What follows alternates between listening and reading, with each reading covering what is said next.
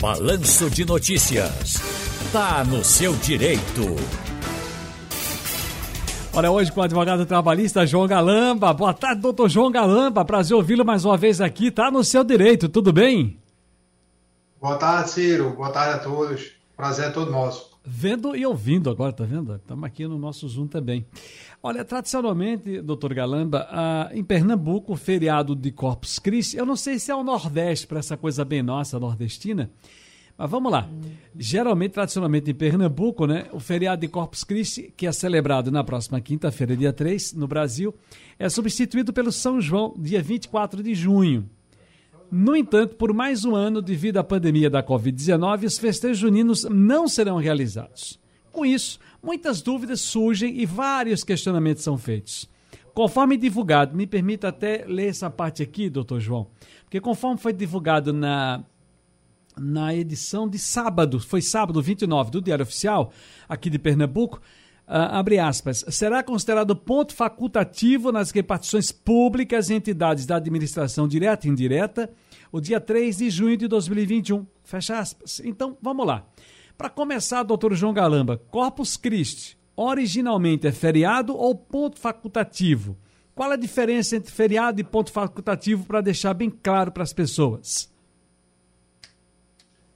Ciro, é, o Corpus Christi não é feriado nacional, certo? E, portanto, em todos os anos, ele deve ser observado que é, cada, cada município ou cada estado, através do seu diário oficial, é, por decreto legislativo, do executivo, perdão, deve instituir se é ponto facultativo ou não naquele, naquele município ou feriado. Perfeito. Aqui, como você bem disse, o, o, feriado de Corpus Christi, como é conhecido, uhum. ele é, é ponto facultativo esse ano. E nacionalmente também não é feriado, é ponto facultativo, que é instituído através da portaria, com a portaria que foi feita no final de dezembro pelo Ministério da Economia. Uhum. A diferença entre feriado e ponto facultativo é simples e, e, e pequena. O feriado é decretado por lei. Já o ponto facultativo é publicado no Diário Oficial de cada estado ou município, quando houver.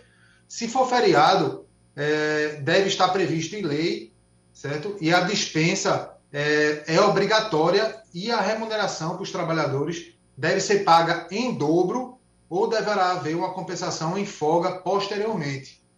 Agora, só se for apenas ponto facultativo, deverá ser publicado no Diário Oficial de cada estado ou município, como, como havia dito, e apenas os funcionários públicos estão dispensados do trabalho. E caberá a cada empresa privada decidir se haverá ou não dispensa daqueles trabalhadores. Agora, doutor João Galamba, eh, quais são as consequências práticas da adoção de ponto facultativo no próximo dia 3? O que é que muda, na verdade, na vida da trabalhadora, do trabalhador e da empresa? Do trabalhador e da trabalhadora, absolutamente nada. Porque o ponto facultativo ele só influencia no funcionamento dos órgãos públicos, seja da esfera federal, municipal ou estadual.